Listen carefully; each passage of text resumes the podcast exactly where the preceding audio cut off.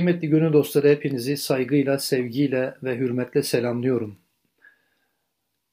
Hepinizin üç ayları mübarek olsun inşallah. Bereketler getirsin. Şu hizmeti imaniye ve Kur'aniyenin içinde bulunduğu hakikaten şu sıkıntılı günlere inşallah günlerle alakalı müjdelere vesile olsun. Yaptığımız, yapacağımız dualarla inşallah Teala Mevla şu ülkemizin üzerindeki kara bulutları dağıtsın. Yaptığımız yapacağımız duaların yüzüsü hürmetine, çekilen çilelerin, akıtılan gözyaşlarının yüzüsü hürmetine inşallah Teala Mevla e, başta mazlumlar ve mağdurlar olmak üzere inşallah hakiki bayramlar ve bayram sevinçleri hatta bayram sevinçlerini bile gölgede bırakacak ne nice müjdelerle sevindirsin. Evet bir adet olmuş, evrensel bir adet haline gelmiş. Mart ayı içerisinde, Mart ayının ilk haftasında Dünya Kadınlar Günü kutlanıyor. Belki kadınların dertlerine, problemlerine e, eğiliniyor ve onlarla alakalı konferanslar, sohbetler, şunlar bunlar tertip ediliyor. Esasen evet belki klişe bir cümledir ama bir gün değil, her gün esasen e, kadınların günüdür. Ben eğer müsaade ederseniz e, Hazreti Asiye annemizden e, ki Hazreti Musa'nın belki annesinden sonra annesi arkasından e, Efendimizin sallallahu aleyhi ve sellem annemden sonra annem dediği Fatıma binti Esed'den ve yine Çanakkale'de hakikaten evlatlarını cepheye gönderdikten sonra e, eşlerini cepheye gönderdikten sonra bekleyen ablalardan, annelerimizden ve bu devrin çilekeş, mazlum ve mağdurelerinden bir demet sunmaya çalışacağım. Ama bundan önce müsaade ederseniz kısa bir şey okuyarak başlayacağım. Evet, yeryüzü cennetlerine yani yeryüzünü cennete çevirenlere, kadının dokunmadığı yer renksiz, desensiz, donuk bir desenden ibarettir. Allah kadınlar, annelerimiz, ablalarımız vasıtasıyla kainatı şefkat mayasıyla mayalar. Onların tebessüm ettiği dünya daima bahar mevsimi yaşar. Tebessümleri solduğunda da adeta kainat da onlarla beraber solar. Onların samimiyetinin olmadığı dünya harap olmuş memleket gibidir. İnsanlığın ruhu, kalbi kadınlardır, annelerimizdir, ablalarımızdır. Olmadıkları yer canlı cenazelerin gezdiği mezarlıklar gibidir. Yeryüzü bahçesinin renkli çiçekleri değildir onlar. Onlar o renkli çiçekleri yetiştiren dertli bahçevanlardır. Yürüdükleri yerler gülistan, olmadıkları yerler ise haristandır yani dikenliktir. Şu günlerde binlerce kadın dünyanın dört bir tarafında haseten zulüm paletleri altında eziliyor. Belki sohbetin sonunda birazcık daha ayrıntılı değinmeye gayret göstereceğim. Evet, nebilerin hayatına baktığımız zaman şunu görürüz kıymetli dinleyiciler. Nebileri bir yönüyle anneleri yetiştirmiştir. İspat mı? Hz. Musa'nın hayatına bakalım çok kısa. Evet, bir anne onu doğuracak. O günün tiranı, tiranları, o günün e, tiran e, tabiri caizse güç üzerinde, iktidar üzerinden yani kurdukları o menfaat şebekesi, o firavunlar, o gün itibariyle o tiranlar egemenlikleri gidecek diye tıpkı bugünlerdeki gibi erkek çocuklarını doğramaya, öldürmeye karar vermişlerdi. Hz. Musa da dünyaya gelmişti. O Allah'ın hıfsı ve koruması altındaydı. O Allah'ın nebisiydi. Biliyorsunuz onu öz annesi, doğuran annesi Nil nehrine Allah'ın bir yönüyle sevkiyle, sevki ilahiyle bırakacak bir sandığın içerisinde onu o Nil nehrinin kenarında kim bulacak? Hazreti Asiye annemiz bulacak. Hazreti Asiye annemiz onu alacak, büyütecek. Kur'an'ın tabiriyle yani bana bir göz aydınlığı, bize bir göz aydınlığı olur belki deyip eşini de yani ikna edecek, o günün firavununu da ikna edecek ve Hazreti Musa sarayda büyümeye başlayacak. Sinni kemale erene kadar orada kalacak. Hazreti Musa ya Hazreti Asiye annemiz öz evladı gibi bakacak. Belki öz evladından daha e, ileri bir şefkatle, merhametle onu büyütecek. Hatırlayacaksınız daha sonra Hazreti Musa Allah'ın çizdiği bir kaderle e, işte Hazreti Şuayb'ın memleketine gidecek. Onun büyük kızıyla evlenecek. Sonra dönüp gelip Firavun'u irşad etme adına bir ciddi mücadeleye başlayacak. Bu konumuzun dışında ayrı bir sohbetin konusu. Hazreti Asiye annemiz ise işte o biricik evladım dediği Hazreti Musa'nın dinine girecek. Hazreti Musa'nın dinine girdiği içinse Kur'an dediği için diyeyim kazıklar sahibi. Onu öyle acı cezalandıracak ellerinden ve ayaklarından yere onu çivileyecek Hazreti Asiye annemizi o Hazreti Asiye annemizin de o ızdıraplarını dindirme adına Allah cennetteki makamını ona gösterecek ve o belki bir yönüyle ölüme güle oynaya yani e, gidecek. Fakat burada belki anlatılması, değinilmesi gereken bir şey var ki Hazreti Musa'nın dinine girerken evet ben de onun dinindenim derken Hazreti Asiye annemiz esasen neleri öteliyordu. Biliyorsunuz o günün itikadi telakkisinde onlar başlarındaki krallarına yani firavunlarına yani işte kendi yöneticilerine tanrı nazarıyla bakıyorlardı. Yani dolayısıyla Firavun tanrı olunca onun eşi de esasen tanrıça oluyor yani.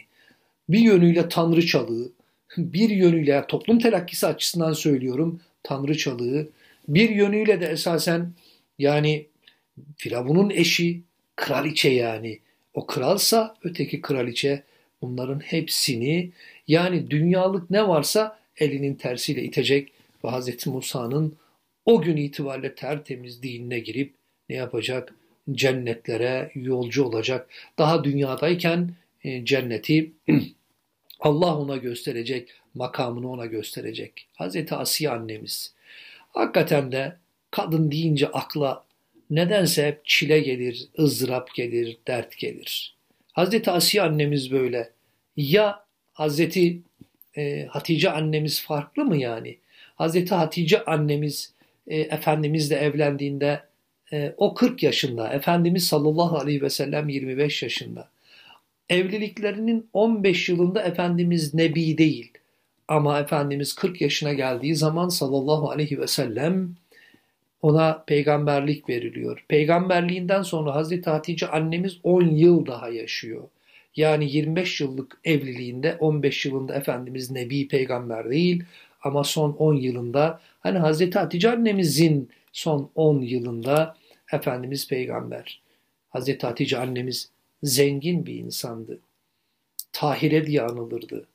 Dürüst bir tüccardı.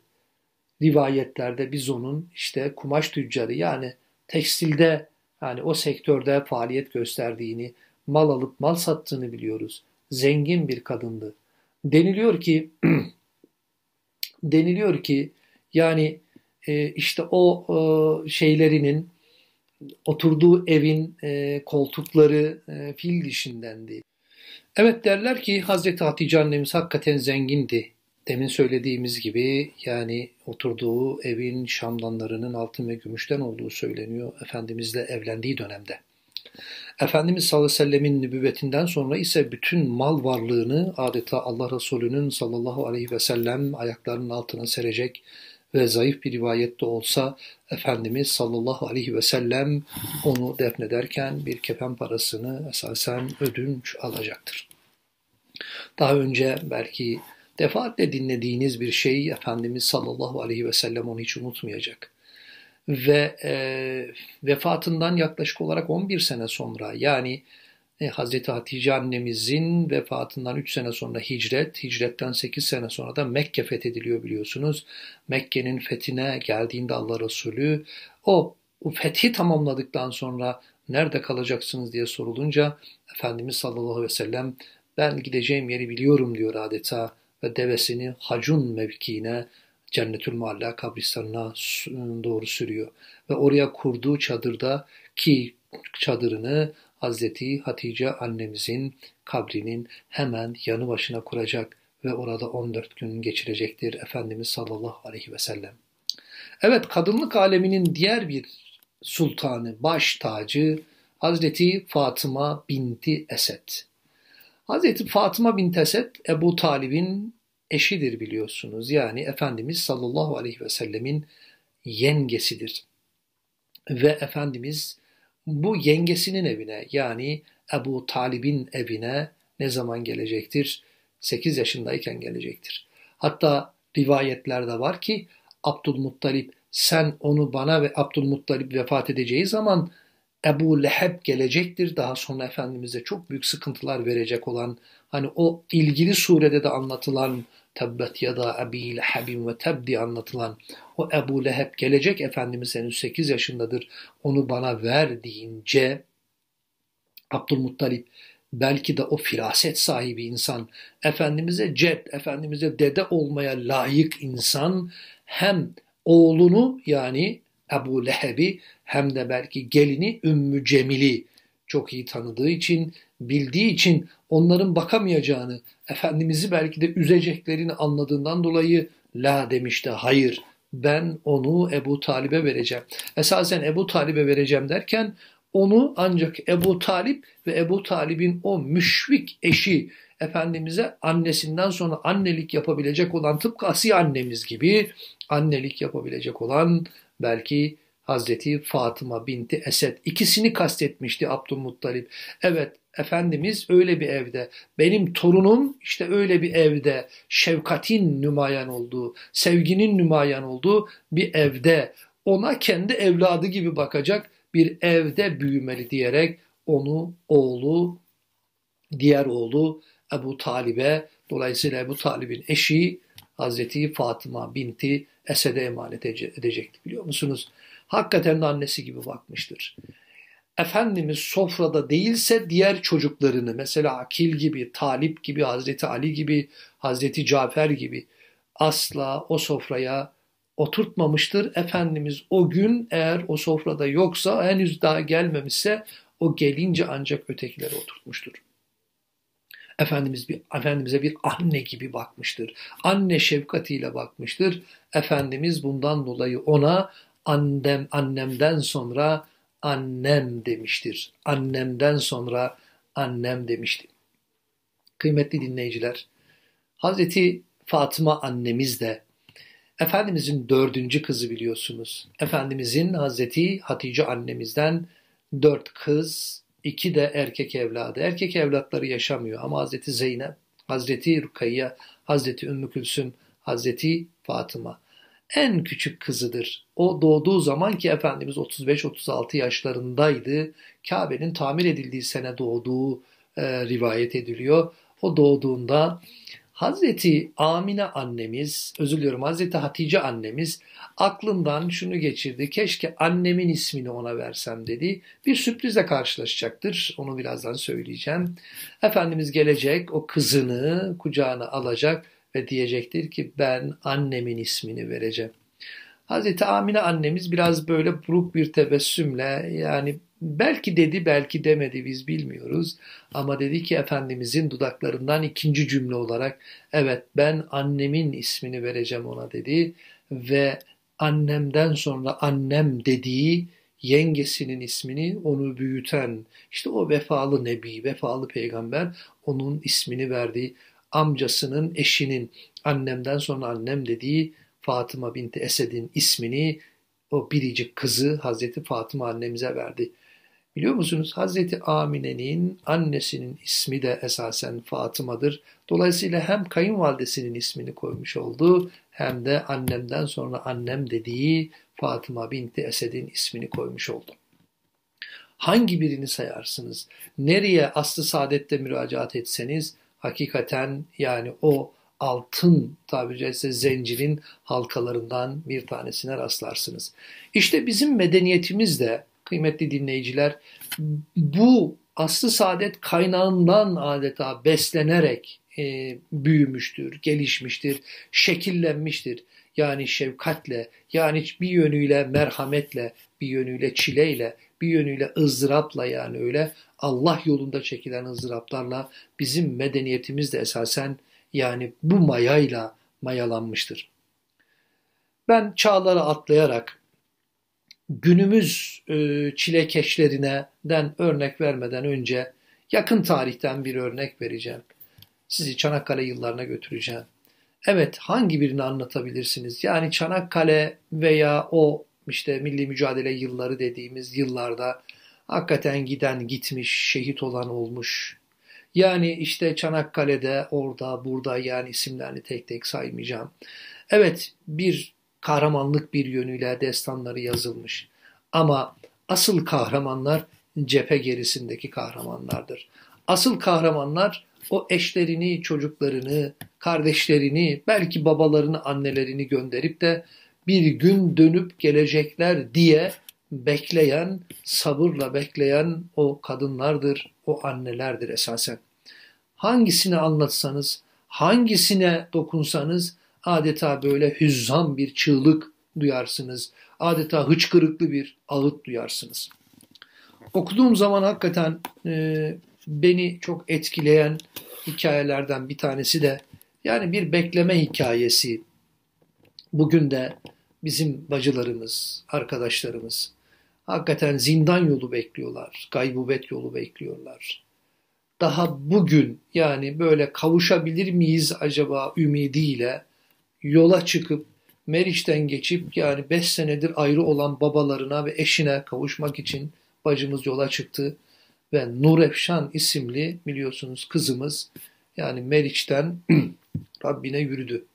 Bu kaçıncı acıydı böyle hakikaten şu Anadolu insanının da mayası bir yönüyle kaderi hep acıyla, ızdırapla karılmış. Mevla inşallah bir an evvel şu üç aylardaki duaların yüzüsü hürmetine inşallah sevenleri, ayrı olanları kavuştursun. Evet bugün zindan yolu bekleyenler, bugün bir ülkeye gitmiş, hicret etmiş, eşinin, çoluğunun, çocuğunun yolunu bekleyenler. Aynen işte yani neneleri gibi tıpkı yani kendisinden öncekileri örnek aldıkları gibi hakikaten bugün e, onların kaderi de çileyle yoğruluyor. Onlarla alakalı da bir örnek anlatacağım. Çanakkale yıllarına gidelim. Bir bekleme hikayesi.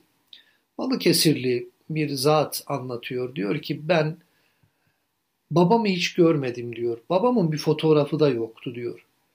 Babam Çanakkale'ye gitmiş ama geriye dönmemiş. Annem babamla alakalı bana bir tarif yaptı. İşte kaşı şuna benzerdi, gözü buna benzerdi, boyu buna benzerdi. Ben diyor kafamda bir baba profili çizdim ve o hayalimdeki babayı sevdim. Ölümü çok arzu ediyorum. Ölürsem belki ona kavuşurum. Babamın hakikaten kim olduğunu, neye benzediğini, nasıl bir şey olduğunu orada anlarım diye diyor. Bu şekilde anlatıyor. Diyor ki babamdan sonra annem yıllarca yaşadı diyor. Bir gün babamın dönüp geleceğini yani gittiği cepheden dönüp geleceğini geleceği ümidini diyor hiç yitirmedi annem. Bir adeti vardı annemin diyor. Her dışarı çıktığında aklım yetince anladım. Her dışarı çıktığında annem dışarı çıkarken nereye gidecekse bana şöyle derdi. Oğlum ben bakkala kadar gidiyorum baban gelirse söylersin. Başka bir gün çıktığında oğlum mevlüt var ben bir mevlide kadar gideceğim mevlide kadar gideceğim. Baban gelirse haber edersin hemen koşar gelirim. Oğlum dayınlara gidiyorum, baban gelirse, oğlum akrabalara gidiyorum, baban gelirse, oğlum camiye gidiyorum, baban gelirse, baban gelirse, baban gelirse. Bu adet. Vefat edeceği zaman, hastalandığı zaman, vefatına yakın bu adetini hiç bırakmadı yani. 40 yıl, 50 yıl oğlum baban gelirse, oğlum baban gelirse, ben 50 yaşına geldim neredeyse hala oğlum baban gelirse adetini hiç bırakmadı. Vefat edecek etmeden önce hastalandı öyle. Artık vefat edeceğini de belki anladı. Bir gün başındaydım. Kulağını yaklaştır evladım dedi bana. Öyle anlatıyor işte bu şehit evladım. Diyor ki kulağımı yaklaştırdım. Bana dedi ki oğlum baban gelirse oğlum baban gelirse ona de ki anam seni bir ömür boyu bekledi. Ve diyor işte yani ruhunu teslim etmeden önce de böyle yani bir hastadan beklenmeyecek çevik çalaklıkla böyle başını kaldırdı ve babama Hafız Ali derlerdi.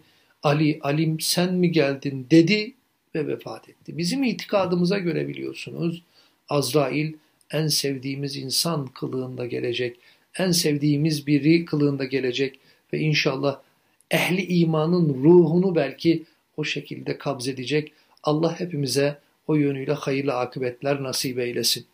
İşte dünün Hazreti Asiyeleri gibi, Hazreti Fatımaları gibi bu hizmet yolunda, millete hizmet yolunda, ülkesine hizmet yolunda ne çileler çekmiş bacılarımız, annelerimiz, kadınlar.